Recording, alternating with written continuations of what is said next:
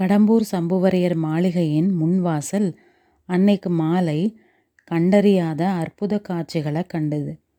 கண்ணு கெட்டிய தூரம் ஜனங்கள் திரள் திரளாக நெருக்கி அடித்துக்கிட்டு நின்னாங்க. ஆண்களும் பெண்களும் சிறுவர்களும் சிறுமிகளும் வயோதிகர்களும் அந்த கூட்டத்தில் இருந்தாங்க. திடமாக காலூன்றி நிற்க முடியாத கிழவர்களும் கிழவிகளும் கோலூன்றி நின்னாங்க.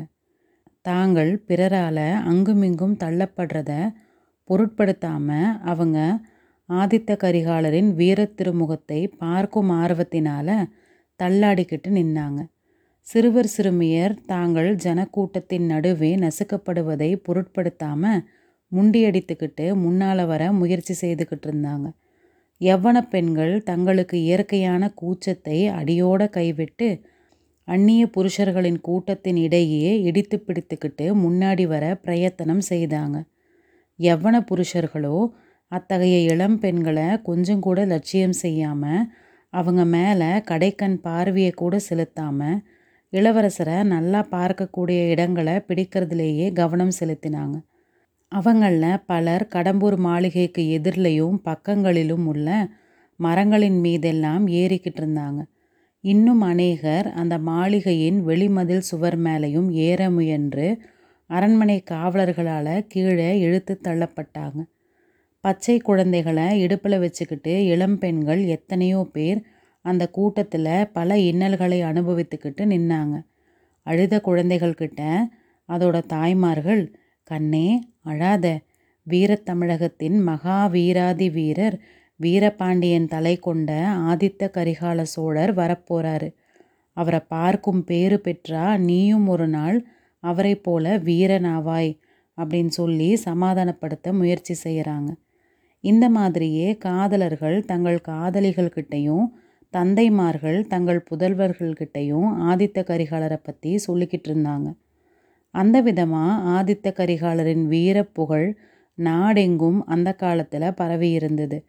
பனிரெண்டாவது பிராயத்தில் போர்க்களம் புகுந்து கையில் கத்தி எடுத்து பகைவர் பலரை வெட்டி வீழ்த்தியவரும், சேவூர் போர்க்களத்தில் பாண்டிய சைன்யத்தை முறியடித்து வீரபாண்டியனுடைய ஆபத்துதவி படையை சின்னாபின்னம் செய்து அவன் ஒளிந்திருந்த இடத்தை கண்டுபிடித்து அவன் தலையை வெட்டி கொண்டு வந்தவருமான இளவரசரை பார்க்கறதுக்கு யார்தான் ஆர்வம் கொள்ளாமல் இருக்க முடியும்? இத்தகைய வீர புருஷரை பற்றி போன மூணு நாலு வருஷ காலமாக பல வதந்திகள் உலாவி வந்தது. ஆதித்த கரிகாலருக்கு யுவராஜ பட்டாபிஷேகம் ஆனதுக்கப்புறம் சுந்தர சோழ சக்கரவர்த்திக்கும் அவருக்கும் மனத்தாங்கல் வந்துட்டுது அப்படின்னும், ஆதித்த கரிகாலர் தமக்கு பின் பட்டத்துக்கு வர்றதை சக்கரவர்த்தி விரும்பலை அப்படின்னும் சில பேர் சொன்னாங்க.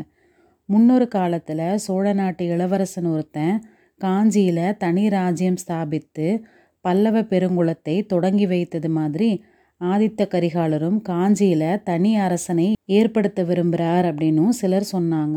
அவருடைய தம்பியாகிய அருள்மொழிவர்மன் கிட்ட சக்கரவர்த்தி அதிக அன்பு காட்டி பட்சபாதமாக நடந்து கொள்வதால் ஆதித்த கரிகாலருக்கும் கோபம் அப்படின்னாங்க. இன்னும் சிலர் இதை அடியோடு மறுத்து கரிகாலனையும் அருள்மொழியையும் மாதிரி நேய பாவமுள்ள சகோதரர்கள் இருக்கவே முடியாது அப்படின்னு சாதிச்சாங்க. இளவரசருக்கு இன்னும் திருமணம் ஆகாமல் இருந்தது பற்றியும் பலர் பலவாறு பேசினாங்க. அரசகுலத்து மங்கை யாரையும் கரிகாலர் மணக்கிறதுக்கு மறுத்து ஆலய பட்டர் மகளை மணந்து அரியாசனம் ஏற்றுவிக்க எண்ணியது தான் தந்தைக்கும் மகனுக்கும் வேற்றுமை நடந்த காரணம் அப்படின்னும் சிலர் சொன்னாங்க. ஆதித்த கரிகாலருக்கு சித்த பிரம்மை அப்படின்னும் பாண்டிய நாட்டு மந்திரவாதிகள் சூனிய வித்தையினால் அவரை பைத்தியமாக்கிட்டாங்க அப்படின்னும், அதனாலேயே சக்கரவர்த்திக்கு அப்புறம் அவர் சோழ சிங்காசனம் ஏறுறத சிற்றரசர்கள் விரும்பலை அப்படின்னும் சிலர் பேசிக்கிட்டாங்க. எது எப்படி இருந்தாலும் அந்த மகாவீரரை பார்க்கறதுக்கு ஜனங்கள் அளவில்லாத ஆர்வம் கொண்டிருந்தாங்க. கடம்பூர் மாளிகைக்கு இளவரசர் கரிகாலர் விஜயம் செய்ய போகிறார் அப்படிங்கிற செய்தி பரவியதிலிருந்தே சுற்றுப்பக்கங்களில் பெருங்கிளர்ச்சி உண்டாகி இருந்தது. அன்றைக்கு மாலை வரப்போகிறார் அப்படின்னு தெரிஞ்சதுக்கப்புறம் அக்கம்பக்கத்தில் ரெண்டு காத தூரம் வரைக்கும் இருந்த எல்லா ஊர்களிலிருந்தும் மக்கள் வந்து திரண்டுட்டாங்க.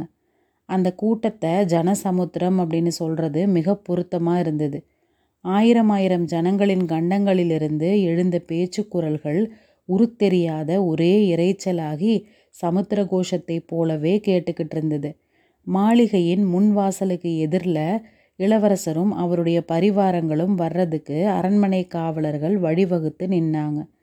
பின்னாலிருந்து ஜனங்கள் வந்து மோதினதுனால முன்னால் இருந்தவர்கள் நகர்ந்து அந்த வழியை அடைக்க பார்த்ததும் காவலர்களால் தள்ளப்பட்டு அவர்கள் மீண்டும் பின்னாடி சென்றதுமான காட்சி சமுத்திரக்கரையில் அலைகள் வந்து மோதிட்டு பின்வாங்கிறத மாதிரி இருந்தது. மரத்தின் மேல் இருந்த ஒருத்தன் திடீர்னு அதோ வருகிறார்கள் அப்படின்னு சத்தம் போடுறான். எங்கே அப்படின்னு ஆயிரம் குரல்கள் எழுந்தது. ஒரு குதிரை அதிவேகமாக வந்தது. கூட்டத்தை கொஞ்சம் கூட பொருட்படுத்தாமல் புகுந்து பாய்ந்து வந்தது. குதிரையின் காலடியில் சிக்கிக்காமல் இருக்கும் பொருட்டு ஜனங்கள் ரெண்டு பக்கமும் நெருக்கி அடித்துக்கிட்டு நகர்ந்து வழிவிட்டாங்க. இளஞ்சம்புவரையன் அப்படின்னு கத்துனாங்க. ஆமாம், வந்தவன் கந்தமாறன் தான். கூட்டத்தில் இருந்தவர்கள் கேட்ட கேள்விகளுக்கு பதில் சொல்லாமல் கந்தமாறன் வேகமாக குதிரையை செலுத்திக்கிட்டு போய் கோட்டை வாசல் பக்கத்தில் நிறுத்திட்டு கீழே குதிக்கிறான். அங்கே நின்றுக்கிட்டு இருந்த சம்புவரையரையும் பழுவேட்டரையரும் பார்த்து வணங்கிட்டு இளவரசர் வர்றாரு. ஆனால் சித்தம் அவ்வளோ சுவாதீனத்தில் இல்லை. திடீர் திடீர்னு கோபம் வருது. முன்னெச்சரிக்கை செய்கிறதுக்காகவே வந்தேன். நல்லபடியாக ராஜோபசாரம் செய்து வரவேற்கணும்.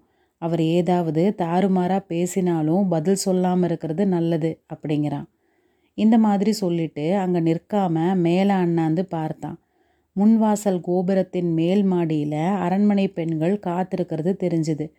உடனே கோட்டை வாசலில் புகுந்து உள்ளே போய் அங்கே ஒரு பக்கம் இருந்த மச்சுப்படிகளின் வழியாக மேலே ஏறி போகிறான். பெண்கள் இருக்கும் இடத்தை அடைந்ததும் கந்தமாறனுடைய கண்கள் மற்றவர்களை பொருட்படுத்தாமல் நந்தினி தேவி இருக்கும் இடத்தை தேடி கண்டுபிடித்தது. அவள் பக்கத்தில் போய், தேவி, உங்கள் விருப்பத்தை நிறைவேற்றிட்டேன். இளவரசரை அழைத்துட்டு வந்தேன். அதோ வந்துட்டுருக்கிறாரு. ஆனால் மதம் பிடித்த யானையை மாதிரி இருக்கிறாரு. அவரை எப்படி சமாளிக்க போகிறோமோ தெரியலை அப்படிங்கிறான். ஐயா, அதை பற்றி என்ன கவலை? மதம் பிடித்த யானையை அடக்கியாள்றதுக்கு உங்கள் சகோதரியின் இரு கண்களாகிய அங்குசங்கள் இருக்கின்றன அப்படிங்கிறா நந்தினி. மணிமேகலை, அக்கா, இது என்ன பேச்சு அப்படிங்கிறா. கந்தமாறன், மணிமேகலை, பழுவூர் ராணி சொல்கிறதுல தவறு ஒன்றும் இல்லையே. ஆதித்த கரிகாலரை போன்ற வீராதி வீரரை கணவனா பெற தவம் செய்ய வேண்டாமா அப்படிங்கிறான். மணிமேகலை பதில் சொல்கிறதுக்குள்ளே நந்தினி குறுக்கிட்டு, ஐயா, இளவரசர் கூட இன்னும் யாராவது வர்றாங்களா அப்படின்னு கேட்குறா. ஆமாம், பார்த்திபேந்திர பல்லவனும் வந்தியத்தேவனும் வர்றாங்க. நந்தினி மணிமேகலையை குறிப்பாக பார்த்துட்டு, எந்த வந்தியத்தேவன் உங்களுக்கு சிநேகிதன் என்று சொன்னீங்களே அவனா அப்படிங்கிறா. ஆமாம், என்ன பின்னாலிருந்து குத்தி கொல்ல பார்த்த அந்த பரம சிநேகிதன் தான். அவன் எங்கிருந்தோ எப்படியோ வந்து குதித்து வெள்ளாற்றங்கரையில் எங்களோட சேர்ந்துக்கிட்டான். இளவரசருடைய தாட்சண்யத்துக்காக பார்த்தேன். இல்லாட்டி அங்கேயே அவனை என்னோட கத்திக்கு இரையாக்கியிருப்பேன் அப்படிங்கிறான். மணிமேகலையின் முகம் சுருங்கி புருவங்கள் நெறியுது. அண்ணா, அவர் உங்கள் முதுகில் குத்துனது உண்மையாக இருக்கும் பட்சத்தில் அவரை எதுக்காக இந்த மாளிகைக்குள்ளே வரவிடணும் அப்படிங்கிறா. கண்ணே, நீ பேசாமிரு. அதெல்லாம் புருஷர்களின் விஷயம். நேற்றைக்கு சண்டை போட்டுக்குவாங்க, இன்றைக்கு கட்டி புரளுவாங்க அப்படிங்கிறா நந்தினி. கந்தமாறன் புன்னகை செய்து, அப்படியெல்லாம் ஒன்றுமில்லை. இளவரசரின் முகத்துக்காக பார்க்க வேண்டியதாக போச்சு. ஓஹோ, கூடை கூடையாக புஷ்பம் கொண்டு வந்து வைத்திருக்கிறீங்களே. நீங்கள் இங்கிருந்து பொழிகிற மலர் மழையினால் இளவரசரின் கோபம் தணிந்து அவர் சாந்தமடைந்துடுவார். அதோ வந்துட்டாங்க, நான் கீழே போகிறேன் அப்படின்னு சொல்லிட்டு விடுவிடுன்னு மச்சுப்படிகளில் இறங்கி போனான். அந்த முன்வாசலின் மேல் மாடத்திலிருந்து பார்க்கும்போது கண்ணுக்கெட்டிய தூரம் பறந்திருந்த ஜனசமுத்திரத்தின் நடுவே சுழிக்காற்றினால் ஏற்படும் நீர் சுழலை போல ஓரிடத்தில் தோன்றி கொண்டிருந்தது. அந்த சுழலின் மத்தியில் அகப்பட்டுக்கிட்ட நாவாயை போல மூன்று குதிரைகளும் அதன் மேல் வந்த வீரர்களும் சில சமயம் தோன்றினாங்க. மறுகணம் ஜனசமுத்திரத்தின் பேரலைகள்னால அவர்கள் மறைக்கப்பட்டாங்க. அந்த மாதிரி ஏற்பட்ட சுழல் மேலும் மேலும் பிரயாணம் செய்து கோட்டையின் முன்வாசலை நெருங்கிக்கிட்டு இருந்தது. கடைசியில் கோட்டை வாசலுக்கே வந்துருச்சு. கோட்டை வாசலை அடைந்த மூன்று குதிரைகள் மீதும் வீற்றிருந்தவர்கள் ஆதித்த கரிகாலரும் பார்த்திபேந்திரனும் வந்தியத்தேவனும் தான். அவங்கள தொடர்ந்து வந்த யானை, குதிரை, பரிவாரங்கள் எல்லாம் வெகு தூரம் பின்னாலேயே அந்த பெரிய ஜனசமுத்திரத்தினால தடை செய்யப்பட்டு நின்றுருச்சு. குதிரைகள் வந்து மாளிகை வாசல்ல நின்னதும் ஒரு பெரிய முழக்கம் எழுந்தது. இருபது பேரிகைகள், இருநூறு கொம்புகள், முன்னூறு தாரைகள், ஐந்தாறு தப்பட்டங்களிலிருந்து எழுந்த அந்த பெரு முழக்கத்தை கேட்டு அந்த மாபெரும் ஜனசமுத்திரத்தின் பேரிரைச்சலும் ஒருவாறு அடங்குது. வாத்தியங்களின் பெருமுழக்கம் கொஞ்ச நேரம் ஒழிச்சிட்டு சட்டுன்னு அடங்கி நின்னுது.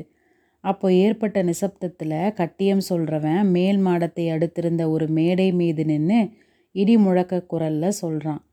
சூரிய வம்சத்திலே பிறந்த மனுமாந்தாதான் அந்த வம்சத்திலே புறாவுக்காக உடலை அறுத்து கொடுத்த சிபி சக்கரவர்த்தி, சிபி சக்கரவர்த்திக்கு பின் தோன்றிய ராஜகேசரி, அவனுடைய புதல்வர் பரகேசரி, பசுவுக்கு நியாயம் வழங்குவதற்காக புதல்வனை பலி கொடுத்த மனுநீதி சோழன், இமயமலையில் புலி இலச்சினை பொறித்த கரிகால் பெருவளத்தான், நலங்கிள்ளி, நெடுங்கிள்ளி, பெருநட்கிள்ளி, குளமுற்றத்து துஞ்சிய கிள்ளிவளவன், குராப்பள்ளி துஞ்சிய கிள்ளிவளவன், எழுபத்தி ரெண்டு சிவாலயம் எடுப்பித்த கோப்பெருஞ்சோழர், இவர்கள் வழி வழி தோன்றிய தொண்ணூறும் ஆறும் புன் சுமந்த பழையாறை விஜயாலய சோழர், அவருடைய குமாரர் சசியமலையிலிருந்து புகார் நகரம் வரையில் காவேரி நதி தீரத்தில் எண்பத்தி ரெண்டு சிவாலயம் எடுப்பித்த ஆதித்த சோழர், அவருடைய குமாரர் மதுரையும் ஈழமும் கொண்டு தில்லை சிதம்பரத்தில் பொன் மண்டபம் கட்டிய பராந்தக சோழ சக்கரவர்த்தி, அவருடைய குமாரர் இரட்டை மண்டலத்து கண்ணர தேவன் படைகளை முறியடித்து ஆற்றூர் துஞ்சிய வீராதி வீரராகிய அரிஞ்சய தேவர், அவருடைய குமாரர் ஈழம் முதல் சீட்புலி நாடு வரை ஒரு குடை நிழல்ல ஆளும் பழையாறை பராந்தக சுந்தர சோழ சக்கரவர்த்தி, அவருடைய மூத்த குமாரர் கோப்பெருமகனார், வடதிசை மாதண்ட நாயகர் யுவராஜ சக்கரவர்த்தி, வீரபாண்டியன் தலை கொண்ட ஆதித்த கரிகால சோழர் விஜயம் செய்திருக்கிறார். பராக் பராக் பராக் அப்படின்னு கட்டியம் சொல்கிறவன் சொல்லி முடித்ததும் மழை பெய்து இடி இடித்து ஓய்ந்தது மாதிரி இருந்தது. உடனே அவன் பக்கத்தில் இருந்த இன்னொரு கட்டியக்காரன், கொல்லிமலை மன்னன் ஒரே அம்பில் சிங்கத்தையும் கரடியையும் மானையும் பன்றியையும் சேர்த்து துளைத்த வீரன் வல்வில் ஊறி அவனுடைய பரம்பரையில் வழிவழி தோன்றிய ராஜாதி ராஜ ராஜமார்த்தாண்ட வீர கம்பீர சம்புவரையன், சோழ சக்கரவர்த்தி குலத்திற்கு என்றும் துணைவன், வீரநாராயண ஏரியின் காவலன், ஐயாயிரம் வீரப்படையின் தண்டநாயகன், தனது சிறு அரண்மனையில் எழுந்தருளியிருக்குமாறு கோப்பெருமகனார் ஆதித்த கரிகால சோழரை மணமொழி மெய்களால் உவந்து வரவேற்கிறான். சோழகுலத் தோன்றலின் வரவு நல்வரவு ஆகுக அப்படின்னு கூவுறான். அவன் அந்த மாதிரி பேரிடி போன்ற குரலில் சொல்லி முடித்ததுமே மேல் மாடியிலிருந்து மலர் மாறி பொழிந்தது. ஆதித்த கரிகாலனும் வந்தியத்தேவனும் அண்ணாந்து பார்க்குறாங்க. அங்கே இருந்த பல பெண்களின் சுந்தர முகங்களுக்கு நடுவில் வந்தியத்தேவனுக்கு மணிமேகலையின் மலர்ந்த புன்னகையுடன் கூடிய முகம் மட்டும் தெரியுது. வந்தியத்தேவனும் ஒரு கணம் புன்முறுவல் செய்தான். உடனே தன் காரியம் எவ்வளவு தவறானது அப்படிங்கிறத உணர்ந்தவன் போல வேறு திசையை பார்க்குறான். அதே சமயத்தில் மேலே நோக்கிய ஆதித்த கரிகாலனின் முகத்தில் முன்னை விட கடுகடுப்பு அதிகமாச்சு. அவன் குதிரை மீதிருந்து கீழே குதிச்சான். மற்ற ரெண்டு பேரும் குதிரை மீதிருந்து இறங்குனாங்க. இதுக்குள்ள மறுபடியும் வாத்தியங்களின் கோஷம் முழங்க தொடங்கிருச்சு. கொஞ்சம் அடங்கி இருந்த ஜனசமுத்திரத்தின் ஆரவார பேரொலியும் மீண்டும் பொங்கி எழுந்துருச்சு. விருந்தாளிகளும் அவர்களை வரவேற்கிறதுக்கு வாசலில் நின்னவர்களும் கோட்டை வாசலுக்குள்ளே புகுந்தாங்க. உடனே கோட்டை வாசலின் கதவுகள் படார் படார்னு சாத்தப்பட்டது. ஆதித்த கரிகாலன் திரும்பி பார்த்துட்டு, ஏன் இவ்வளோ அவசரமாக கதவை சாத்துறாங்க? தஞ்சை கோட்டையில் என் தந்தையை சிறை வைத்திருக்கிறது மாதிரி என்னையும் இங்கே சிறை வைக்க போகிறீங்களா என்ன? என்னோட வந்த பரிவாரங்கள் என்ன ஆகிறது அப்படின்னு கேட்குறான். ரெண்டு கிழவர்களும் சில கண நேரம் திகைத்து போய் நின்னாங்க. பழுவேட்டரையர் முதல்ல சமாளிச்சுக்கிட்டு, கோமகனே, இந்த சோழ சாம்ராஜ்யத்தில் இருக்கிற லட்சோப லட்சம் ஜனங்களின் அன்பு நிறைந்த உள்ளங்களே உங்களையும் உங்கள் தந்தையையும் சிறைப்படுத்தி இருக்குது. தனியாக சிறை வைக்கிறதுங்கிறது எதுக்கு அப்படிங்கிறாரு. இளவரசே, உங்களுடைய தரிசனத்துக்காக வந்திருக்கிற பெருந்திரளான மக்கள் இந்த சிறிய குடிசைக்குள்ளே புகுந்தா என்ன ஆகிறது? அவங்க வெளியில் நிற்கும்போது அக்கம் பக்கம் உள்ள தோப்புகள் எல்லாம் குரங்குகள் அழித்த மதுவனம் மாதிரி ஆயிடுச்சு. ஜனக்கூட்டம் கலைந்ததும் உங்களோட வந்த பரிவாரங்களை உள்ளே அழைச்சிக்கிட்டு வர்றோம். அதுவரைக்கும் உங்களுக்கு வேண்டிய பணிவிடைகளை செய்ய இங்கே பணியாளர் பலர் இருக்கிறாங்க அப்படிங்கிறாரு சம்புவரையர். இந்த சமயம் கோட்டை வெளிவாசலில் ஜனங்களின் ஆரவாரம் அதிகமானது மாதிரி தெரியுது. கரிகாலன் கந்தமாறன் கிட்ட முன்வாசல் மேல் மாடிக்கு போக வழி எங்க அப்படின்னு கேட்குறான். கந்தமாறன் மச்சுப்படிகள் இருந்த இடத்த சுட்டி காட்டினதும் கரிகாலன் அந்த பக்கம் நோக்கி விடுவிடுன்னு நடந்து போகிறான். கந்தமாறனும் வந்தியத்தேவனும் பார்த்திபேந்திரனும் உடன் போகிறாங்க. சம்புவரையர் பழுவேட்டரையரை பார்த்து, இது என்ன வழியோடு போகிற சனியனை விலைக்கு வாங்கினது மாதிரி வாங்கிக்கிட்டோமே, இவனோட மூளை சரியாக இருக்கிறதாகவே தோணலையே, சின்ன பிள்ளைகளின் பேச்சை கேட்டு இந்த காரியத்தில் தலையிட்டுட்டோமே அப்படிங்கிறாரு. அப்படி என்ன மோசம் வந்துட போகுது, காரியம் நடந்தால் நடக்கட்டும், நடக்காட்டி போகட்டும் அப்படிங்கிறாரு பழுவேட்டரையர். காரியத்தை பற்றி நான் சொல்லவே இல்லை, நம்ம வீட்டில் இருக்கிற போது ஏதாவது ஏடாகூடமாக நடக்கக்கூடாது இல்லையா, நிமித்தம் ஒன்றும் சரியா இல்லை. அவனும் மதம் பிடித்த யானைய மாதிரி இருக்கிறான், முகத்தில் கடுகடுப்பையும் நாக்கில் விஷத்தையும் பார்த்தீங்கல்ல. சில நாள் பல்லை கடித்துக்கிட்டு பொறுமையாக இருக்க வேண்டியது தான். அந்த பல்லவன் பார்த்திபேந்திரன் அவனை கட்டுக்குள்ளே வச்சிருக்க உதவியாக இருப்பான். இன்னொரு துஷ்ட சிறுவன் பின்னோடு வந்திருக்கிறானே, அவனைத்தான் எனக்கு பிடிக்கலை. அவன் ஒற்றன் அப்படின்னு கூட எனக்கு சந்தேகம். முன்னாடி நாம் கூட்டம் போட்ட அன்னைக்கு கூட அவன் இங்கே வந்திருந்தான் இல்லையா, நேற்று மாலை இந்த கோட்டைக்கு வெளியில் மரத்தின் மறைவில் நின்றுட்டு இருந்தவனும் அவனே தான். அவன் என் மகனுடைய சிநேகிதன், அதனால் அவனை பற்றி பயமில்லை. இப்போ எதுக்காக பெண்கள் இருக்கும் இடத்துக்கு அவசரமாக போகிறாங்க, நாமும் போவோமா? இந்த சமயம் மச்சுப்படி வரைக்கும் போன பார்த்திபேந்திரன் திரும்பி வந்து ரெண்டு பேரும் குறுநில மன்னர்கள் பேசிக்கிட்டு இருந்த இடத்தை அணுகிறான். சம்புவரையர் கடைசியாக சொன்ன வார்த்தைகள் அவன் காதில் விழுந்தது. ஐயா, இளவரசர் விஷயத்தில் உங்களுக்கு வேறு என்ன சந்தேகம் இருந்தாலும் பெண்கள் சம்பந்தமான சந்தேகம் மட்டும் வேண்டியதில்லை, பெண்களை அவர் கண்ணெடுத்தும் பார்க்கறதில்ல அப்படின்னு சொல்கிறான். பழுவேட்டரையர் புன்னகையோட, அப்படின்னா அவரை நாம் இங்கே அழைச்சதோட நோக்கம் எப்படி நிறைவேறும் அப்படின்னு கேட்குறாரு. அது சம்புவரையர் திருமகளுடைய அதிர்ஷ்டத்தையும் சோழ சாம்ராஜ்யத்தினுடைய அதிர்ஷ்டத்தையும் பொறுத்தது. பார்த்திபேந்திரா, மணிமேகலையின் அதிர்ஷ்டம் ஒரு பக்கம் இருக்கட்டும், வரும்போதே எதுக்காக இளவரசர் இவ்வளோ கடுகடுத்த முகத்தோடு வர்றாரு, எதுக்காக இப்படி விஷமாக பேசுகிறாரு? அவர் நீ எப்படியாவது இங்கிருந்து சமாதானமாக அழைச்சிட்டு போனால் போதும் அப்படின்னு தோணுது அப்படிங்கிறாரு சம்புவரையர். வெள்ளாற்றங்கரை வரைக்கும் இளவரசர் சுமூகமாக தான் குதூகலமாக தான் வந்தார். அதுக்கப்புறம் இந்த வந்தியத்தேவனும் வைஷ்ணவன் ஒருத்தனும் வந்து சேர்ந்தாங்க. அவங்க ஏதோ சொல்லி இருக்கணும், அதிலிருந்து தான் இளவரசரின் குணம் மாறி இருக்குது. நாங்களும் அப்படித்தான் நினச்சோம். இப்போ என்ன செய்யலாம், அந்த துஷ்ட பையனும் உங்கள் கூட வந்திருக்கிறானே, நீங்கள் கொஞ்சம் பொறுமையாக இருங்க, நான் எல்லாம் சரிப்படுத்திடுறேன். அந்த பையனோட எனக்கும் ஒரு சண்டை இருக்குது, அதை நான் சமயம் பார்த்து தீர்த்துக்கிறேன் அப்படிங்கிறான் பார்த்திபேந்திரன். கரிகாலனும் மற்ற ரெண்டு பேரும் முன்வாசல் மேல் மாடத்துக்கு போனப்போ அங்கிருந்த பெண்கள் திரும்பி படியில் இறங்கி வர்ற சமயமாக இருந்தது. கரிகாலன் கந்தமாறனை பார்த்து, நண்பனே, தாய்மார்களையெல்லாம் நமக்காக இங்கே வந்து காத்திருக்கும்படி செய்யலாமா, அது பெரும் தவறு. நாம் தானே அவங்க இருக்கிற இடத்துக்கு போய் நம்ம வணக்கத்தை செலுத்தணும் அப்படின்னு சொல்லிட்டு பெண்களுக்கு வணங்கி வழிவிட்டு நிற்கிறான். ஒரு ஒருத்தராக இறங்கினப்போ கந்தமாறன் கிட்ட யார் யார் அப்படின்னு கேட்டு தெரிஞ்சுக்கிட்டான். நந்தினியை பார்த்ததும், ஓ, பழுவூர் இளைய பிராட்டி அல்லவா, உண்மையாகவே வந்திருக்கிறார்களா, மிகவும் சந்தோஷம் அப்படிங்கிறான். நந்தினி ஒன்றுமே சொல்லாமல் அவனை தன்னோட கூரிய கண்கள்னால பார்த்துட்டு போகிறா. அந்த பார்வையின் தீட்சண்யத்தினால கரிகாலனுடைய உடம்பு கொஞ்சம் நடுங்குது. மறுகணமே அவன் சமாளிச்சுக்கிட்டு பின்னாடி வந்த மணிமேகலையை பார்த்து, ஓஹோ, இவ தான் உன் தங்கை மணிமேகலையாக இருக்கணும், சித்திரத்தில் எழுதின கந்தர்வ கன்னிகையை மாதிரி இருக்கிறா, இவளுக்கு விரைவிலேயே ஒரு நல்ல மாப்பிள்ளையை பார்த்து கல்யாணம் பண்ணி வைக்கணும் அப்படிங்கிறான். மணிமேகலை வெட்கத்தினால குழிந்த கண்ணங்களோட வந்தியத்தேவனை கடைக்கண்ணால் பார்த்துட்டு மடமடன்னு கீழே இறங்கினான். பெண்கள் எல்லோருமே போனதுக்கப்புறமா கரிகாலன் அந்த மேல் மாடத்தின் முகப்புக்கு போய் நிற்கிறான். வாசலில் அப்போ தான் களைய தொடங்கியிருந்த ஜன கூட்டத்துக்கு நடுவில் மறுபடியும் பேராரவாரம் எழுந்தது. ஜனங்கள் திரும்பி கோட்டை வாசல் பக்கத்தில் வர தொடங்கினாங்க. அந்த மேல் மாடத்தை ஒட்டி தனியாக நீண்டு அமைந்திருந்த மேடையில் கட்டியம் சொல்கிறவன் நிற்கிறதை கரிகாலன் கவனிக்கிறான். அவனை சமிங்கையினால் பக்கத்தில் வரும்படி அழைக்கிறான்.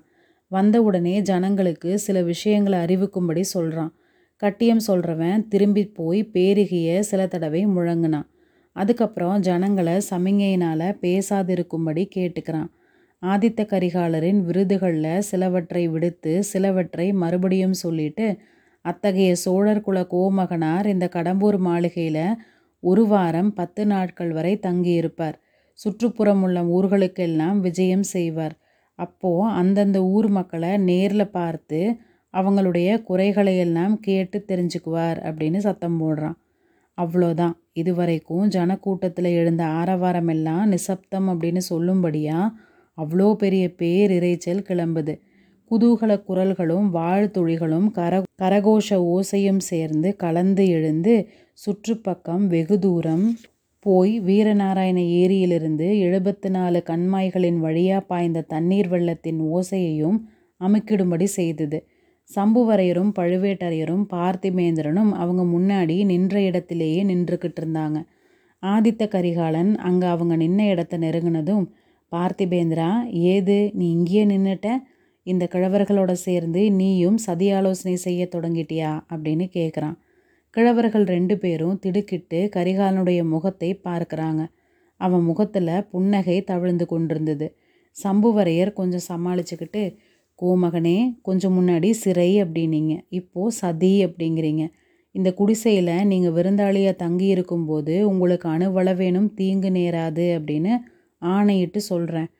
அந்த மாதிரி நேர்றதுக்கு முன்னாடி என்னோடய உடல்லிருந்து உயிர் பிரிந்து போயிருக்கும் அப்படிங்கிறார். ஐயா, எனக்கு தீங்கு நேரும் அப்படின்னு நான் அஞ்சுறதா நினச்சிக்கிட்டீங்களா? ஒரு லட்சம் பாண்டிய நாட்டு பகைவர்களின் மத்தியில் இருக்கும்போதே எனக்கு தீங்கு நேரும் அப்படின்னு நான் அச்சப்பட்டதில்லை. என் அருமை சிநேகிதர்களின் மத்தியில் இருக்கும்போது அஞ்சுவானேன். ஆனால் உங்களுடைய இந்த மாளிகையை குடிசை அப்படின்னு மட்டும் சொல்ல வேண்டாம். ஆகா, இதை சுற்றி இருக்கிற மதில் சுவர்கள் எவ்வளோ உயரம், எவ்வளோ கனம், தஞ்சாவூர் கோட்டை மதிலை விட பெரியதாக அல்லவா இருக்குது. எந்த பகைவர்களை முன்னிட்டு இவ்வளோ பந்தோபஸ்தாக கோட்டை கட்டி இருக்கிறீங்க அப்படிங்கிறான் கரிகாலன். இளவரசே, எங்களுக்குன்னு தனி பகைவர்கள் யாரும் இல்லை. சோழ குலத்தின் பகைவர்கள் எங்கள் பகைவர்கள், சோழ குலத்தின் நண்பர்கள் எங்கள் நண்பர்கள். உங்கள் வாக்குறுதி எனக்கு ரொம்ப மகிழ்ச்சி அளிக்குது. இதை உங்களுடைய குமாரன் கந்தமாறன் கிட்டேயும் சொல்லி வைங்க. என்னோட நண்பனாகிய வானர் குலத்து இளவரசனை கந்தமாறன் தன்னுடைய பகைவன் அப்படின்னு சொல்லிட்டு வர்றான். இது பெரிய பிழை இல்லையா அப்படின்னு ஆதித்த கரிகாலர் சொன்னப்போ கந்தமாறன் தலையை குனிஞ்சுக்கிறான்.